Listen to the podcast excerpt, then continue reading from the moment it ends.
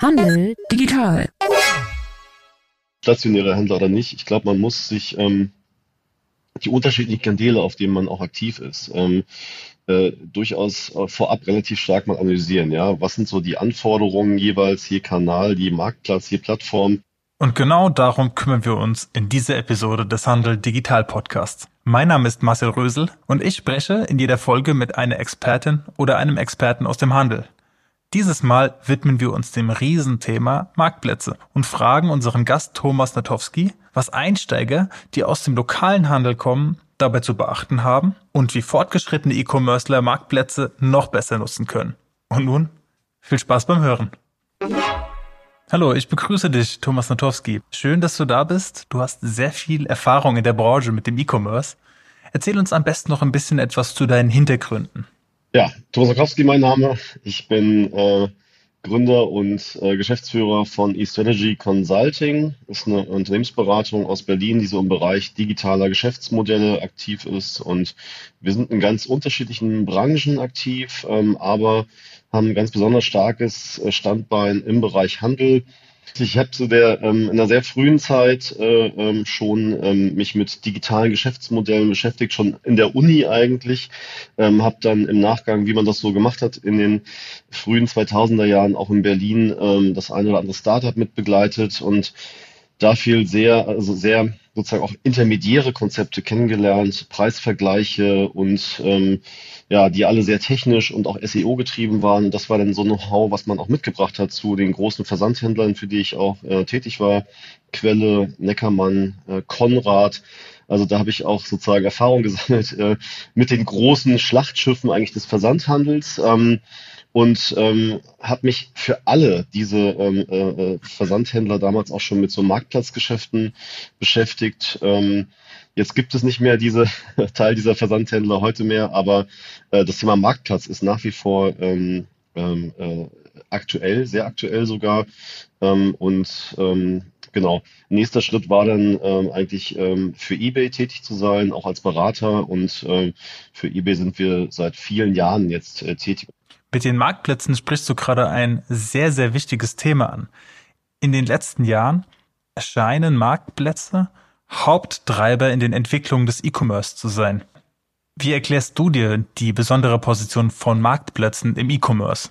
Ja, das ist eine gute Frage. Ähm, die also der Trend ist erstmal klar zu sehen, ja. Ich glaube, über die Hälfte, fast drei Viertel äh, des, des B2C-Online-Umsatzes wird über Marktplätze heute abgewickelt. Ähm, Kunden suchen nach Produkten online in der Regel gar nicht mehr auf Suchmaschinen wie Google, sondern gehen direkt auf die großen Marktplätze. Richtig, 50 Prozent ähm, der Anfragen starten bei Amazon. Genau, und ich glaube, die Zahl ist sogar inzwischen veraltet. Ähm, aber äh, auf jeden Fall ist da eine unheimliche äh, Nachfrage. Ähm, ich glaube, das ist für den Kunden eben sehr einfach. Ja. Das hat sich etabliert als ein Ort, ähm, wo ich ein komplettes Angebot gebündelt finde, eine gewisse Auswahl und Funktionalität habe. Es gibt noch Marktplätze für unterschiedliche Segmente, aber äh, ich glaube, der Erfolg liegt tatsächlich ähm, an der Bequemlichkeit ähm, des Kunden, aber eben auch an dem, was dann Marktplätze auch tatsächlich bieten. Ja. Ähm, und deswegen ist es für Kunden die erste Wahl. Und dem müssen dann die Händler und der Handel im Allgemeinen folgen, tun sie auch. Und ähm, das beschleunigt dann wieder sozusagen die Bedeutung von Marktplätzen äh, im gesamten ähm, Onlinehandel. Okay, ähm, versuchen wir ein kleines Gedankenexperiment. Wir drehen die Sicht mal um. Wir schauen, wir schauen uns jetzt das Ganze, den E-Commerce, jetzt mal aus der Sicht der Marktplätze an und nicht mehr als, als reiner stationärer Händler, der jetzt versucht, dort onzuboarden, welche Händler wünscht sich denn so eine Plattform oder auch ein Marktplatz? Äh, aus Sicht der Plattform muss ein Händler natürlich äh, eine gute Ergänzung sein ähm, oder zumindest einen besseren Preis mitbringen. Ähm, letztlich ähm, ist aber eigentlich der, die Anforderung aus Sicht der Plattform relativ äh, gering. Also ähm, Händler, die eben keine Bereicherung sind oder keinen individuellen Vorteil mitbringen, Preis oder bessere Produkte oder was auch immer das ist, ähm, verkaufen eben nicht. Ja? Plattformen sind da an der Regel, ähm, denen ist es ja eigentlich egal, ähm, weil sie auch äh, transaktional Geld verdienen in der Regel. Das heißt, ähm, die Menge der Händler, die auf Plattformen verkaufen, ist, dass sich der Plattform nicht beschränkt. Ähm, ähm, solange es sozusagen äh, hinreichend gutes Angebot da ist, was die Kunden bindet, ähm, ist sozusagen der, der zehnte Händler für das gleiche Produkt ist für die Plattform nicht mehr wichtig, aber ähm, die Plattform beschränkt auch nicht den zehnten oder elften Händler, der sich, ähm, äh, der sich hier onboardet. Würdest du sagen, dass Marktplätze ein besonders guter Einstieg für den E-Commerce sind? Ja, das ähm, ist nachvollziehbar, ähm, denn letztlich ähm, finden die Händler hier ähm, viel Reichweite. Das ganze Thema Onboarding ist in der, in der Regel relativ niederschwellig. Man kann hier ohne großes Invest loslegen ähm, und seine Artikel einstellen, ja, und ähm, schnell ähm, letztlich gewisse Umsätze generieren, äh, was hilft, vielleicht im Hintergrund gewisse Infrastrukturen aufzubauen, die man dann langfristig auch für einen eigenen Online-Kanal oder andere Marktplatzkanäle äh, nutzen kann. In der Regel ist es aber möglich, hier ähm, relativ schnell zu starten. Ähm, und vielleicht langfristig auch gewisse Kunden an sich zu binden, auf den eigenen äh, äh, Webshop äh, zu holen oder äh, auch ins stationäre Geschäft tatsächlich. Äh, wir reden ja so ein bisschen auch um den stationären Handel herum.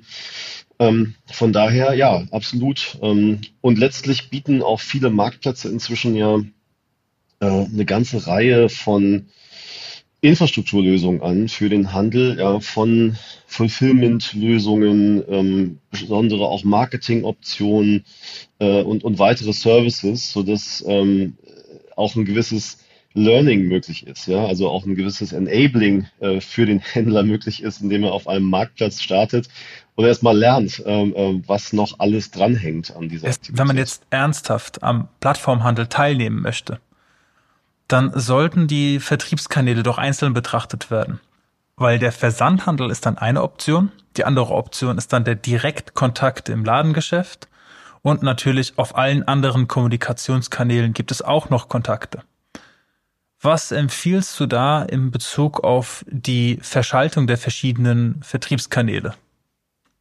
Ja, ich glaube, genau. Also hinter dieser Frage steckt, glaube ich, ganz viel. Denn ähm, ich, als, als Händler stationärer Händler oder nicht. Ich glaube, man muss sich ähm, die unterschiedlichen Kanäle, auf denen man auch aktiv ist, ähm, äh, durchaus äh, vorab relativ stark mal analysieren. Ja, was sind so die Anforderungen jeweils je Kanal, je Marktplatz, je Plattform?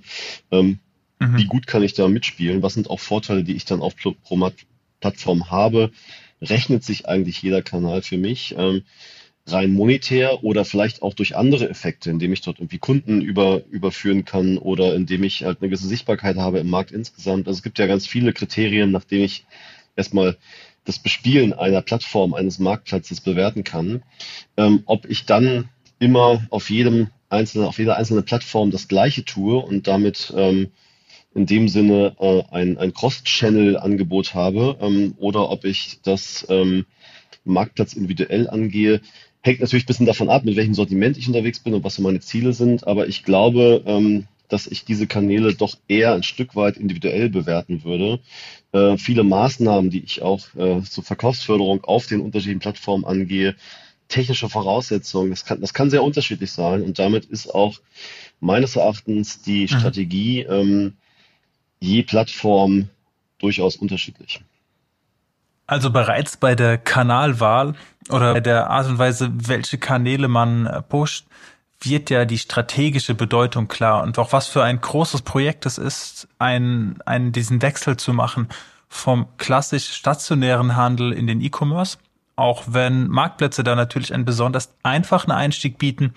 Jetzt würde ich dich noch einmal da fragen als Experte, gibt es noch quasi in den Marktplätzen, von den Marktplatzanbietern her, Kandidaten, bei denen der Einstieg besonders einfach ist? Ja, also die, ähm, man muss vielleicht mal definieren, was einsteigerfreundlich bedeutet. Ich glaube, ähm, ähm, grundsätzlich sind Marktplätze einsteigerfreundlich im Allgemeinen, ähm, wobei sie natürlich auch sehr unterschiedlich gestaltet sind. Ähm, ich, es gibt bei jetzt mal bei großen Marktplätzen wie Amazon begonnen, ähm, ähm, kann es sehr leicht sein, indem man dort einfach äh, auf die bestehenden Produktdaten zugreift, äh, eigentlich ja nur seinen Preis und seine, seine Quantitäten äh, hochladen muss und äh, sofort kann man anfangen zu verkaufen. Man hat aber natürlich auch viel Wettbewerb und um wirklich erfolgreich zu sein, bedarf es natürlich auch auf einem Marktplatz wie Amazon sehr viel. Ähm, Vielleicht gibt es andere Marktplätze, wo man auch als Händler ein bisschen mehr Spielraum hat. Ähm, zum Beispiel bei eBay. Ähm, man kann eigene Produktdaten teilweise auch hochladen. Man hat, vielleicht ist der ganze Prozess des Einstiegs da ein bisschen komplizierter, aber gerade eBay bietet da auch einen äh, äh, sehr starke, sehr starken Support an. Es gibt zum Beispiel aktuell für stationäre Handel auch ein Durchstarterprogramm, was einem wirklich sechs Monate lang begleitet am Anfang, was sehr interessant sein kann und auch sehr hilfreich. Äh, viele weitere Marktplätze, auch ein Otto zum Beispiel, die sich ja auch neu als Marktplatz tatsächlich äh, äh, positionieren, bieten auch äh, dem Händler äh, eine intensive Betreuung äh, initial an. Ähm, und das kann dann, wenn man in den jeweiligen Segmenten auch aktiv ist, äh, in dem Otto gut aufgestellt ist, auch für den Händler eine große Chance bedeuten. Ähm, es gibt ein Zalando, was mit seinem Connected Retail ähm, ähm, auch äh, vor allem für Modehändler interessant sein kann, auch wenn die Sichtbarkeit des Händlers da eigentlich gar nicht gegeben ist, sondern man eigentlich nur so ein Schattenlager ist, das kann ja gewisse Chancen auch bieten. Ähm, und man hat äh, dann auch eine äh, sozusagen automatisierten Zugriff ähm, äh, durch Zalando auf den eigenen Bestand. Ähm, ansonsten muss man sich natürlich ähm, auch die Frage stellen, ähm, auf welche Art und Weise möchte man auf Marktplätzen aktiv werden ähm, hat man hier sozusagen irgendwie manuelle Prozesse im Verkäufer-Account, wo man sich mit beschäftigen muss, was vielleicht für den Start ganz gut ist? Oder möchte man gleich auf einer gewissen Skala äh, mit einem größeren Sortiment starten, sodass vielleicht auch hier technische Plattformen, äh, die einem da eine gewisse Konnektivität zu verschiedenen Marktplätzen bieten, äh, äh sinnvoll sind und man sich eigentlich an der Stelle damit beschäftigen sollte, was ist hier der geeignete Mittelware-Provider zum Beispiel. Ähm, auch da gibt es für die verschiedenen Segmente durchaus Anbieter, die dann mehr oder weniger geeignet sind. Wenn man zum Beispiel im Fashion-Bereich unterwegs ist, dann äh, ist zum Beispiel TradeByte ein interessanter Partner, gibt auch viele weitere. Ähm, für Hardgoods-Bereiche äh, äh, ist das vielleicht eher ein Rockio oder andere Systeme. Also da gibt's, der Markt ist sehr breit und ich möchte ja auch nicht einzeln hervorheben, ähm, die auch wiederum nicht nur technisch, sondern sich auch in ihren kommerziellen Modellen sehr stark unterscheiden. Aber es gibt einen großen Markt, das möchte ich hier hervorheben, äh, wo eigentlich jeder Händler, äh, ja, je nachdem, wie er so positioniert ist, auch mit welcher digitalen Reife er so bereits ausgestattet ist, ähm, wird hier auch einen Partner finden, der ihnen helfen kann, nicht nur auf einem, sondern auch gleich auf mehreren Marktplätzen aktiv zu werden. Ähm, so viel zum Thema Einsteigerfreundlichkeit auf Marktplätzen. Ganz grundsätzlich ist aber natürlich ähm, äh, mit einem einstiegsfreundlichen Sortiment und Marktplatz auch verbunden, dass das schon Wettbewerb ist. Von daher mein Rat wäre, sich tatsächlich auch äh, damit zu beschäftigen, äh, wo liegen die eigenen Stärken, wo sind vielleicht auch Nischen zu finden, äh, in denen man auch mit weniger äh, Wettbewerb vielleicht durchaus sehr erfolgreich sein kann. Äh, das aber nur so als abschließende Merkung dazu. Es gibt ja eine ganze Reihe von verschiedenen Marktplätzen und Plattformen, die ganz verschiedene Händler und auch ganz verschiedene Kunden wiederum ansprechen. Und in dieser Auswahl scheint es ja gar nicht sinnvoll zu sein, auf allen Marktplätzen zu sein, sondern sich zu überlegen, welchen dieser Marktplätze sollte ich mir denn aussuchen? Also was sind da die treibenden Faktoren bei der Entscheidung für oder gegen einen Marktplatz? Wenn man die Frage noch weiter angeht, ja, ähm, es gibt ja durchaus, und wir sprechen ja hier auch ein Stück weit über den stationären Handel, man sieht ja viele stationäre Händler, die auch selber mit einer hinreichenden Größe natürlich, äh, ist die Voraussetzung, in Richtung eines Marktplatzes gehen, das heißt selber Marktplatz werden, ähm, sei es Galeria, Karstadt Kaufhof, äh, Douglas, äh, Real oder auch Mediamarkt Saturn, ähm, für all die Großen unter den Filialisten ist das durchaus ein spannender Schritt. Ähm, das macht nicht für jeden Kleinhändler Sinn, ähm, aber ähm, die Entscheidung, auf welchem Marktplatz ich mich vielleicht bewege, jetzt aus der Sicht des stationären Handels, kann ja auch durchaus damit zu tun haben, wie ich mein Online-Offline-Geschäft verknüpfen möchte. Ja, so Marktplatzanbieter wie zum Beispiel eben Galeria Kaufhof oder auch ein eBay äh, bieten ja zum Beispiel Funktionen wie Click und Collect, ähm, die mein Offline-Sortiment und mhm. meine Filialen, meinen Laden durchaus verbinden mit dem Marktplatz und damit ähm, spannendes Feature bieten. Das ist in Normalzeiten eher eine Ergänzung und sollte nicht Kern meiner Überlegung sein. In Zeiten von Corona ist das durchaus ganz spannend, weil der stationäre Handel natürlich davon gerade äh, sehr profitiert, wenn er sowas anbieten kann. Ja. Ähm, ansonsten ist es natürlich unheimlich sortimentsgetrieben. Ähm, wenn ich äh, eher ein Modehändler bin, dann bin ich vielleicht eher auch auf äh, Otto oder Zalando zu Hause? Habe ich eher Hardgoods? Ja, dann vielleicht ist es eher Amazon oder eBay. Ähm, und äh, dann spielt wahrscheinlich auch die Rolle, zu welchem Preisniveau ich mich positionieren möchte. Oder bin ich vielleicht auch in so Spezialsegmenten unterwegs, wo ich mich um ähm, wieder aufbereitete Ware kümmere oder ich will eigentlich nur ähm, ähm, als Händler gar nicht mein Vollsortiment online zeigen, sondern eher die Retouren oder Out-of-Stock-Ware irgendwie verkaufen, dann gehe ich vielleicht lieber auf einen Markt wie eBay mhm. oder zu ähm, ja, was wie Brands for Friends oder Von Privé. Ja? Also es gibt, glaube ich, so für jedes Segment ähm, an Sortiment und auch an, an, an, an Alter der Ware nochmal so eigene, ähm, eigene, sehr spezifische Lösungen, ähm, sodass man nicht nur darüber nachdenken sollte, wo bin ich sozusagen sichtbar, vielleicht mit der Neuware, sondern wo gibt's auch entlang meiner, meiner des, des Sortimentalters vielleicht nochmal gute Chancen, äh, mein, mein, meine Wertschöpfungskette auch ein Stück weit zu optimieren. Und äh, ich glaube, das ist sozusagen sehr mehrdimensionales äh, Feld, auf dem man sich da bewegen kann. Ja, also du hast angesprochen, es gibt verschiedene Funktionen. Es gibt äh, verschiedene Sortimente, die man auch in Erwägung ziehen sollte, wenn man sich den Marktplatz aussucht. Und natürlich auch so Spezialmärkte, zum Beispiel, ob man, verkau äh, ob man äh, gebrauchte Ware etc. weiterverkaufen möchte oder die irgendwelche alten Waren weiterverkaufen möchte. Das sind ja alles Dinge, die hängen ja eigentlich mit dem Geschäftsmodell zusammen. Das sollte man sich doch schon vorher überlegt haben, bevor man online startet.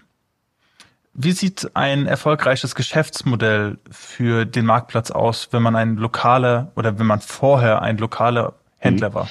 Ein, als lokaler Händler, ähm, genau, ich glaube, die, die Frage, ähm, welches Sortiment ich bediene, äh, ist schon relativ wichtig für die Auswahl des Marktplatzes. Die Verknüpfung vielleicht auch von meinen ähm, Online- und Offline-Kanälen, also mein, mein, mein, mein, meinem Laden mit einem möglichen Online-Kanal äh, kann eine Rolle spielen.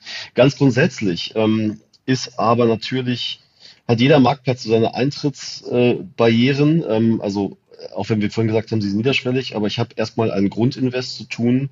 Äh, der Marktplatz bietet mir eine gewisse Reichweite, eine gewisse auch Verkaufschance, ja, und ich glaube, dieses Volumen ähm, äh, abzuwägen, gegen ähm, das, was ich auch initial vielleicht aufzubauen habe oder was ich auch äh, über die Strecke hinweg zu investieren habe. Ich glaube, das muss man sich mal überlegen. Ähm, dann mhm. wird nicht jeder Marktplatz für einen ähm, ähm, eine Rolle spielen, beziehungsweise es wird vielleicht auch ein Ranking geben, eine Reihenfolge, in der ich dann anfange, mich überhaupt mit den Marktplatzthemen zu beschäftigen und fange vielleicht erstmal auf ein oder zwei an und komme dann auch zu kleineren Plattformen, denn die Größenunterschiede auch bei den Marktplätzen sind ja durchaus äh, da und spielen dann auch für den lokalen äh, Händler äh, eine Rolle. Wie erkennt und findet man denn den passenden Marktplatz? Also zum Beispiel Marktplätze, auf denen das eigene Sortiment besonders lukrativ verkauft werden kann. Ja, ich glaube, man muss sich äh, vorher mit dem, mit dem Markt äh, durchaus beschäftigen. Ähm, und ähm, es gibt natürlich immer wieder Chancen, ja, also ähm, für ähm, das kann zum Beispiel eben, das ist schon zweimal erwähnt heute, auch im Bereich von nicht neuer Ware sein. Ähm, dass ich ähm, ähm, mhm. natürlich über den Preis kann man sich natürlich immer differenzieren, aber das ist halt schwer mitzuhalten, äh, weil da der Wettbewerbsdruck natürlich extrem groß ist. Gerade auch ähm, hinsichtlich ähm, von, ähm, von äh, Importen, die auch sozusagen auf solchen Marktplätzen ja auch gespielt werden und äh, da teilweise auch mit anderen Preismöglichkeiten. Ähm, deswegen ist sozusagen die, ich glaube, die, die Besinnung auf eigene Stärken ist hier ganz wichtig. Ähm, sei es durch ähm, die Sortimente selber, äh, sei es aber auch vielleicht durch besondere Services, die ich irgendwie mitbieten kann. Ähm, und äh, hier ist vielleicht auch eine Chance für den, für den stationären Handel zu schauen, in, in, zu suchen in gewissen, in gewissen Bereichen. Ja, für mich war immer das Problem, dass auf Marktplätzen äh, der Händler, der hinten dran steht und die Ware liefert, gar nicht mehr auftaucht. Ähm, letztlich ist er am, am Anfang Produktowner und der Marktplatz vermittelt das Ganze, gerade wenn es dann irgendwelche Premium-Märkte oder Premium-Funktionen auf den Märkten gibt und dann kriegt der Kunde am Ende zwar vielleicht noch eine Rechnung mit dem Logo des Händlers drauf, aber der gesamte Kundenkontakt und auch die Bindung zum Kunden läuft dann über den Marktplatz. Deswegen finde ich eigentlich Marktplätze sind nicht geeignet, ähm, jetzt Das gilt natürlich nicht für alle Marktplätze. Wenn man eine Click- und Collect-Funktion hat, klar, dann kommt man in den Laden vorbei und das funktioniert dann irgendwie für Galeria. Ähm, äh, funktioniert das dann gut oder vielleicht auch für, für Portale, die das anbieten. Aber ähm, letztlich bleibt der, bleibt der Händler, äh, die, die bleiben dem Händler die Chancen für eine eigene Markenbildung ähm, sind sehr, sehr gering oder werden eigentlich genommen durch so eine Plattform. Ja, das ist in der Tat, kann das passieren. Es gibt, es gibt Marktplätze ähm, und da, da kann man ja auch vielleicht mal Beispiele nennen. Ähm, ähm, es gibt ja zum Beispiel ja. auch ähm, das ähm, Zalando-Programm, ja, wo der Händler ja tatsächlich, ähm, also die, Stat die stationären Händler im Rahmen von Connected Retail ähm, haben hier eine große Chance tatsächlich, weil sie sozusagen mhm. integriert äh, sind in eigentlich die Zalando-Warenwirtschaft, wenn man so möchte. Letztendlich aber auch nichts anderes sind als ein, ein Warenlager, was dann bedient wird, wenn äh, sozusagen äh, andere Läger ähm, ähm, nicht liefern können.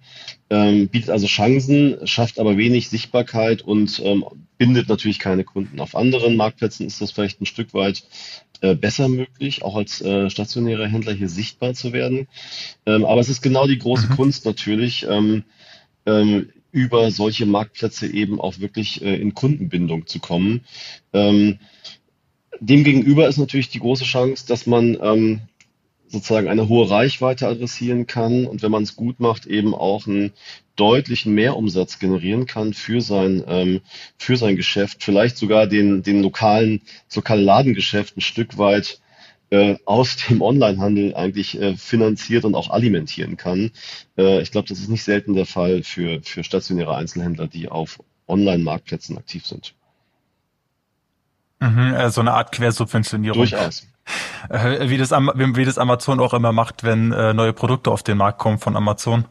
Äh, die laufen dann die ersten ein, zwei Jahre nicht gut, aber Amazon hat ja den Cashflow, um sich dann durchaus auch mal teure Experimente zu leisten, solange bis der Markt geschaffen ist, den man sich vorgenommen hat ja. zu erschaffen. Das ist vielleicht nochmal ein ganz gutes Stichwort, weil hier auch ähm, durchaus natürlich auch Gefahren liegen. Ja, Es gibt eben, äh, es gibt auf der einen Seite, es gibt reine Marktplätze ähm, und es gibt aber natürlich auch sozusagen andere Marktplätze, und das sind ja durchaus sehr viele, wenn wir uns den Markt anschauen, von Amazon über Otto bis Zalando und viele, die da auch gerade entstehen, sind ja eigentlich große Handelsunternehmen, die nebenbei einen Marktplatz betreiben und wo man natürlich, äh, wenn man als Händler sich diese Nische sucht und auch in der Nische erfolgreich ist, sehr schnell die Aufmerksamkeit des Marktplatzbetreibers äh, erzeugt, der letztlich natürlich auch äh, dann äh, diese potenzialen Opportunities äh, sucht und auch da reingeht. Das heißt, ähm, das ist natürlich ähm, eine Gefahr äh, für die Händler, die auf solchen Marktplätzen auch ein Stück weit erfolgreich sind, äh, dass sie das vielleicht irgendwann nicht mehr sind, weil der Marktplatz selber äh, sie dann schluckt und ähm, oder zumindest die Nachfrage ähm, übernimmt.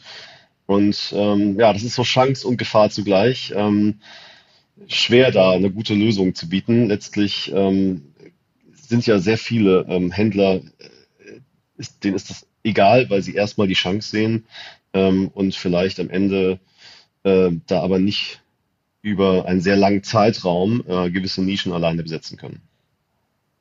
Mhm. Wir hatten uns ja auch bereits mit der, mit der Nischenbesetzung auch im Zusammenhang mit der Sortimentsgestaltung nochmal unterhalten.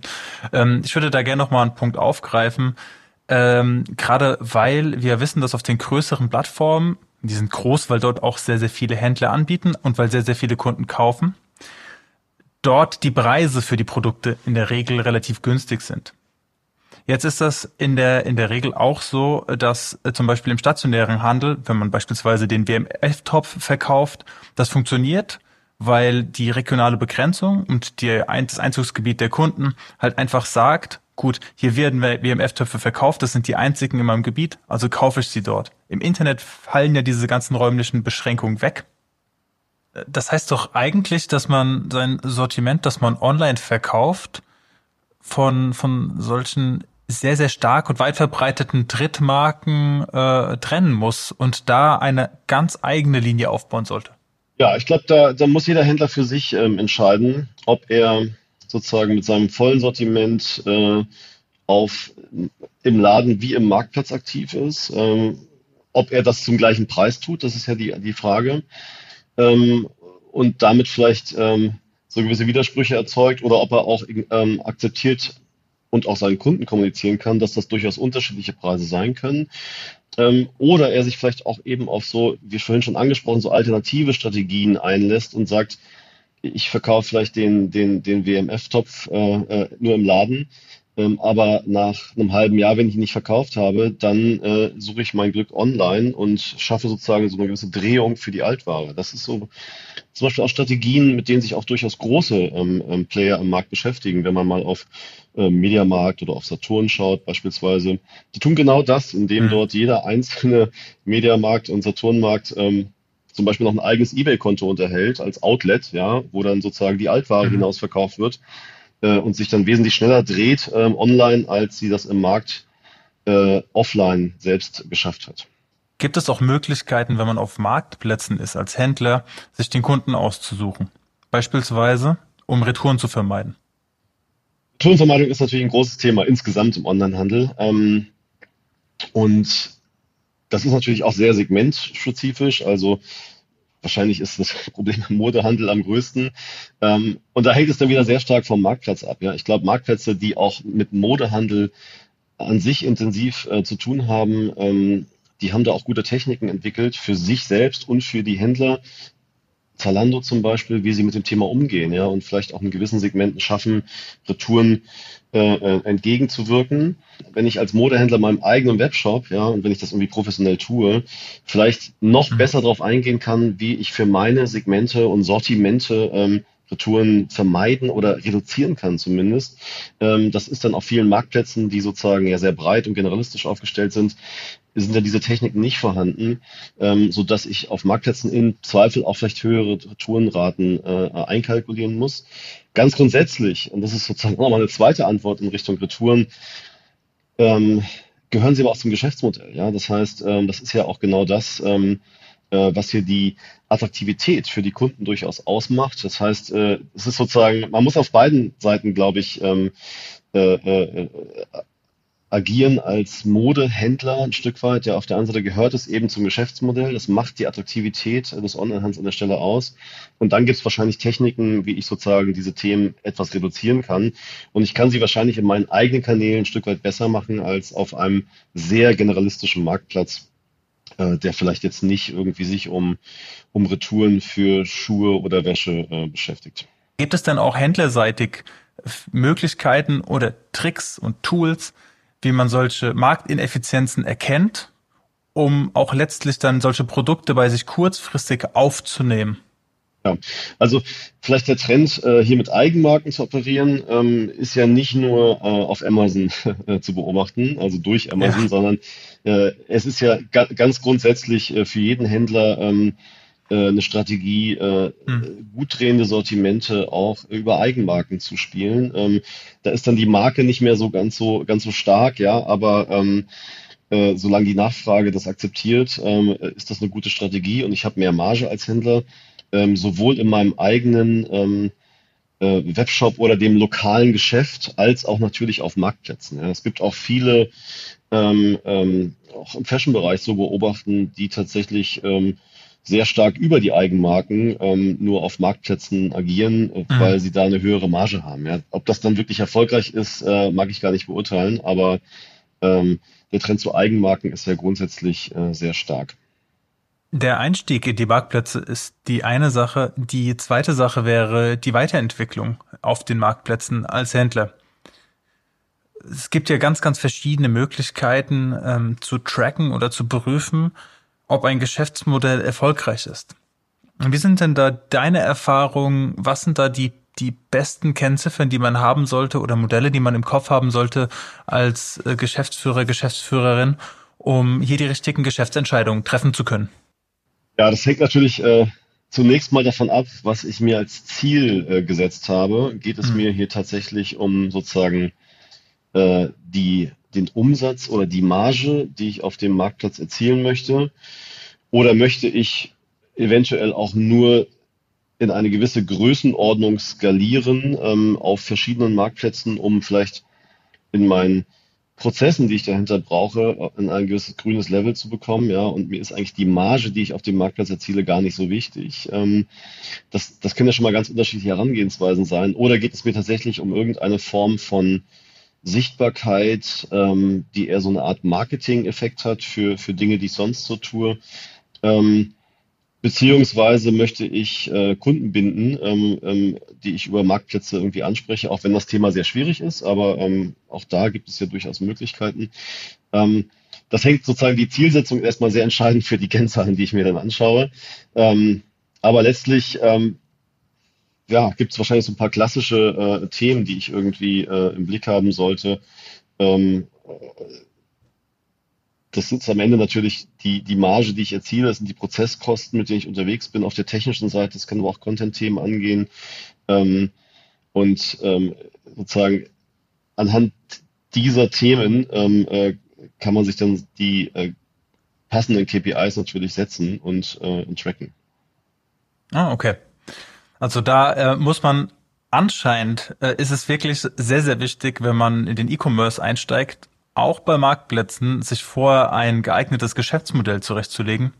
Darüber hatten wir bereits mit Erik Meyerhoff gesprochen, der exakt dasselbe sagt, der zum Beispiel auch sagt, dass der äh, Handel mit Drittmarken online relativ tot ist. Zu einem ähnlichen Fazit kommt auch Markus Diekmann, der ähm, natürlich jetzt auch in einer sehr dankbaren Branche steckt momentan mit äh, Rose-Bikes und dem Fahrradhandel. Aber das sind auch, äh, ich glaube, ich glaube, dass diese Sortimentsgestaltung und auch die Preisfragen und was man sich von den Online-Märkten alles erwartet, äh, sollte am Anfang stehen, weil nur so kann man sich ja auch den richtigen und passenden Marktplatz aussuchen aus der ganzen Vielzahl. So kann man auch bestimmen, ob man dort weitermachen will, wie man da weiter wächst. Ähm, vor allem unter dem unter dem auch dem Gesichtspunkt, dass viele der Märkte ja auch eigene äh, im eigenen Ökosystem stattfindende, stattfindende Werbesysteme haben. So dass man Ads innerhalb eines Marktplatzes auch noch schalten kann und somit äh, die vorderen Plätze besetzt. Aber dann sollte man ja auch wissen, warum man das tut. Ähm, wie hoch sind denn zum Beispiel bei den ganz großen bekannten Marktplätzen, ähm, sprich bei Amazon, sprich bei eBay, ähm, die Werbekosten, die man, ähm, die man ungefähr prozentual bei sich einrechnen und einkalkulieren sollte? Oh, das ist eine gute Frage. Ähm, die ist auch schwer pauschal zu beantworten. Es ist erstmal ja grundsätzlich festzustellen, dass es natürlich ähm, genau an der Stelle, ähm, wir hatten vorhin das Thema, äh, wie viel Händler einen Marktplatz ähm, überhaupt akzeptieren sollte, ja, oder, oder gibt es irgendwie einen Nachteil aus zu viel Angebot. An der Stelle wird deutlich, dass hier für die Marktplätze durchaus nochmal ein zusätzliches Geschäftsmodell darin besteht, ähm, dass bei, bei viel Angebot, bei vielen Händlern ähm, äh, der Wettbewerb natürlich so stark ist, dass die Händler dann on top nochmal ähm, ähm, Advertising äh, äh, zahlen, um hier eine gewisse Sichtbarkeit zu erreichen. Ähm, das ist erstmal interessant festzuhalten, finde ich. Aus Sicht von, von Marktplatzbetreibern ist das äh, ein schönes äh, Zusatzgeschäft. Ähm, ich weiß nicht, wie signifikant dieses Geschäft ist für die, für die Marktplatzbetreiber am Ende. Ähm, natürlich wird es genutzt ähm, und es ist vor allen Dingen, denke ich, für Händler, die jetzt auch einsteigen, auch für neue Marken, die etabliert werden, äh, wichtig, hier eine gewisse Sichtbarkeit äh, on top zu erzielen, weil vielleicht nicht danach gesucht wird. Ja? Ähm, ansonsten, ich glaube, es ist kein, kein dauerhaftes Geschäftsmodell äh, zu den ähm, auf einen Marktplatz äh, für sein komplettes Sortiment ähm, zu den bestehenden Verkaufsgebühren ähm, auch noch äh, kontinuierlich ähm, Advertising on top zu zahlen. Das geht dann vielleicht wirklich nur, wenn ich wirklich eine ganz starke Marge in, in Bereichen habe und auch in einem umkämpften Marktfeld bin. Ähm, hm. Wobei äh, das vielleicht beides äh, äh in der Regel nicht auftritt. Es ist aber auch interessant, dass um die großen Marktplätze herum, um dieses Ökosystem auch Dienstleistungen entstanden sind. Es gibt dynamisches Pricing, es gibt natürlich auch äh, Angebotsüberwachung. Es gibt da ganz verschiedene Dienstleistungen, um den Bereich weiterzuentwickeln für ein eigenes Geschäft. Was sind deine Erfahrungen? Welche dieser Dienstleistungen zahlen sich besonders gut aus im Moment? Ja, ähm, genau. Ich glaube, es sind zwei Fragen. Das eine ist, was sind so wirklich notwendige äh, Services, die ich brauche und Infrastrukturen? Mhm. Ähm, und da haben wir sicherlich ähm, die ganze Thematik einer auch automatisierten äh, Prozessverknüpfung ja von eigenen ERP oder Warenwirtschaftssystemen hin zu den Schnittstellen der Marktplätze äh, und zurück natürlich für, für das ganze Thema Bestellabwicklung da auch die Schnittstellen zu den Logistikern und so weiter. Also ich glaube, da erstmal einen, einen sauberen Prozess abzubilden, das ist sozusagen die, die Hausaufgabe, ja, das ist so das ist die Basis, auf der man starten muss. Und das kann äh, durchaus schon eine große Herausforderung sein. Da haben die Marktplätze ja sehr unterschiedliche äh, Voraussetzungen, die sie auch bieten. Ähm, und ähm, ich glaube, das ist sozusagen erstmal die Basis, auf der man, auf der man stehen sollte. Und dann gibt es wahrscheinlich so weitere Themen, wie äh, die richtigen Contents hier zu nutzen. Ähm, es gibt Marktplätze, die bieten da sehr viel. Es gibt aber Marktplätze, wo man sehr viel mitbringen muss und wo es auch durchaus mühsam ist. Ähm, an den Stellen sozusagen erstmal den, den Verkaufserfolg zu garantieren, ähm, bevor man dann wiederum, und ich glaube, das ist sozusagen das Segment, was Sie gerade meinten, sich um die richtigen Optimierungshebel, ähm, ähm, ähm, äh, sich mit den richtigen Optimierungshebeln zu beschäftigen.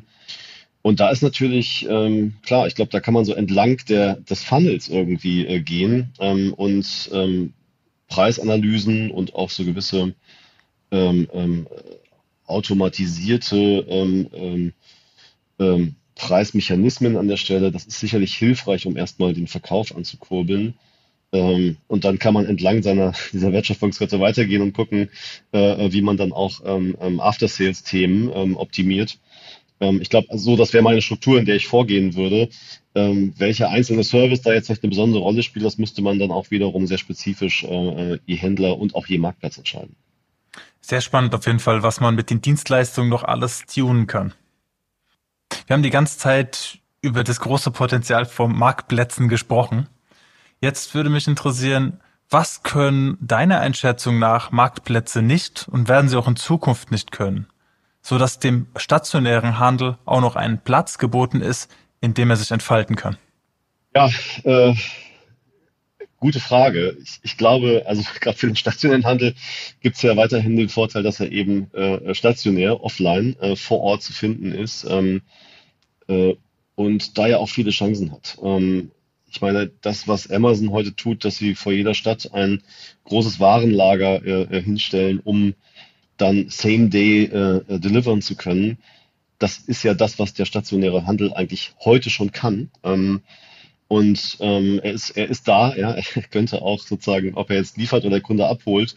Ich glaube, diese Stärke irgendwie noch stärker zu nutzen, ähm, ähm, das ist, das ist eine ganz spannende Frage, wie das, wie das passieren kann, ja, wie das ähm, organisiert werden kann. Da sind ja viele durchaus dran, also die ähm, äh, schon genannten sozusagen jemand wie Galeria Kaufhof, der sich in diese Richtung entwickeln muss, weil er ja irgendwie selber stationär ist. Ähm, es gibt die Shopping Mall Betreiber äh, wie eine ähm, ECE, e, die zum Beispiel da in Richtung Digital Mall ja ähm, äh, ähm, gewisse Themen äh, versuchen. Ähm, es gibt lokale Marktplätze, die in der Regel nicht so richtig gut funktionieren, die aber auch natürlich mit diesem Gedanken starten. Ähm, das heißt, es gibt noch nicht so richtig den Hebel, aber das Thema ist äh, sehr spannend und ähm, von daher ähm, drücken wir nochmal die Daumen dem stationären Handel, dass, äh, dass dieses Thema ähm, äh, geknackt werden kann und äh, wir damit vielleicht auch wieder eine Stärkung erleben für den stationären Handel am Ende. Ich glaube, dass der stationäre Handel dadurch profitiert, dass die dort arbeitenden Fachkräfte wirklich wissen, von was sie sprechen. Und äh, in der Regel sind die Inhaberinnen und Inhaber der, der Läden lieben ihre Produkte und können damit den allerbesten Service und auch die allerbesten Empfehlungen geben.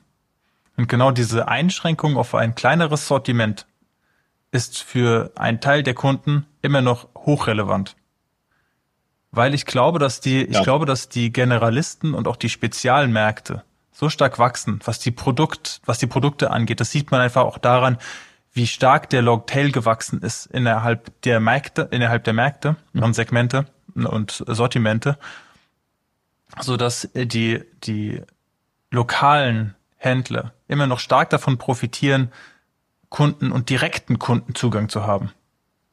Unabhängig vom Same-Day-Delivery ähm, gibt es natürlich noch diese, diese, diesen, diese Chance, dass man halt sich darauf spezialisiert, auf seine Kernkompetenz und versucht auch dann gar nicht mehr den besten Preis zu fahren, weil da ist man nicht konkurrenzfähig, sondern dass man dann zum Beispiel anfängt, auch seine, seine Beratungskompetenzen in gewissen Bereichen auch zu monetarisieren.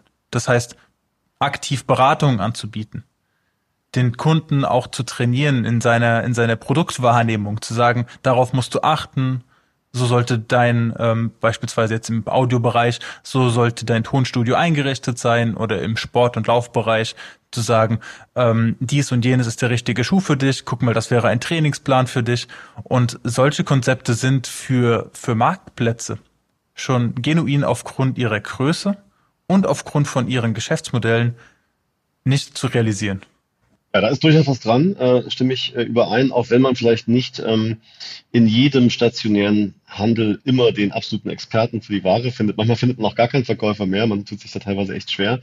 Ähm, aber es ist ein schönes äh, Stichwort, vielleicht ganz am Ende hier nochmal. Ähm, wir haben ähm, auch als Beratung im vergangenen Jahr eine Studie zum ähm, ähm, stationären Handel erstellt, wo wir uns mal in den sieben größten Städten ähm, die digitale Reife der Händler in den großen Geschäftsstraßen angeschaut haben. Wir haben da, ich glaube, über 750 äh, Einzelhandelsgeschäfte uns angeschaut ähm, und äh, sozusagen in unterschiedlichen Dimensionen, also angefangen von wirklich auch Online-Sichtbarkeit, den ganzen Omnichannel, äh, ähm, ähm, Features, die der einzelne Laden oder die Handelskette jeweils anbieten, über die digitalen Touchpoints und Möglichkeiten, die der Kunde hat, ja, im Laden zu agieren, äh, bis hin zu äh, Zahlung und auch Kundenbindung, ähm, die irgendwie digital unterstützt sind, uns anzuschauen. Weil ich glaube, das Thema ist relativ wichtig. Wir haben äh, das, das, das Kundenverhalten und die Anforderungen und, und Erwartungen des Kunden ändern sich, ja, indem er irgendwie stark online unterwegs ist und auch den ganzen Tag an seinem Handy klebt,